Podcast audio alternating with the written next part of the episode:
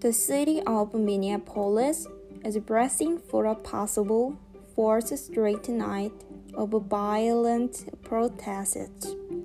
Outrage has echoed there and around the country since the death on Monday of George Floyd at the hands of police.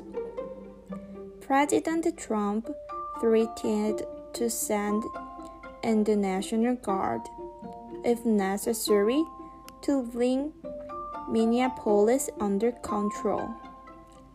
The white police officer who knelt on Floyd's neck as he gasped Fordas was arrested today and charged with murder and manslaughter. Yamiche Alcindor begins our coverage. A night full of nationwide protests aimed at pandemic from New York City to Columbus, Ohio, and Los Angeles.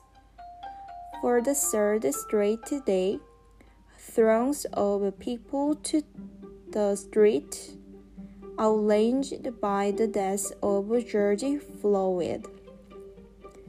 On Monday, Minneapolis police arrested Floyd, who was black.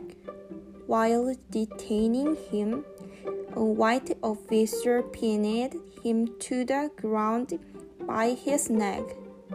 Floyd could be heard saying, I can't breathe. By the time an ambulance arrived, Floyd had no pulse.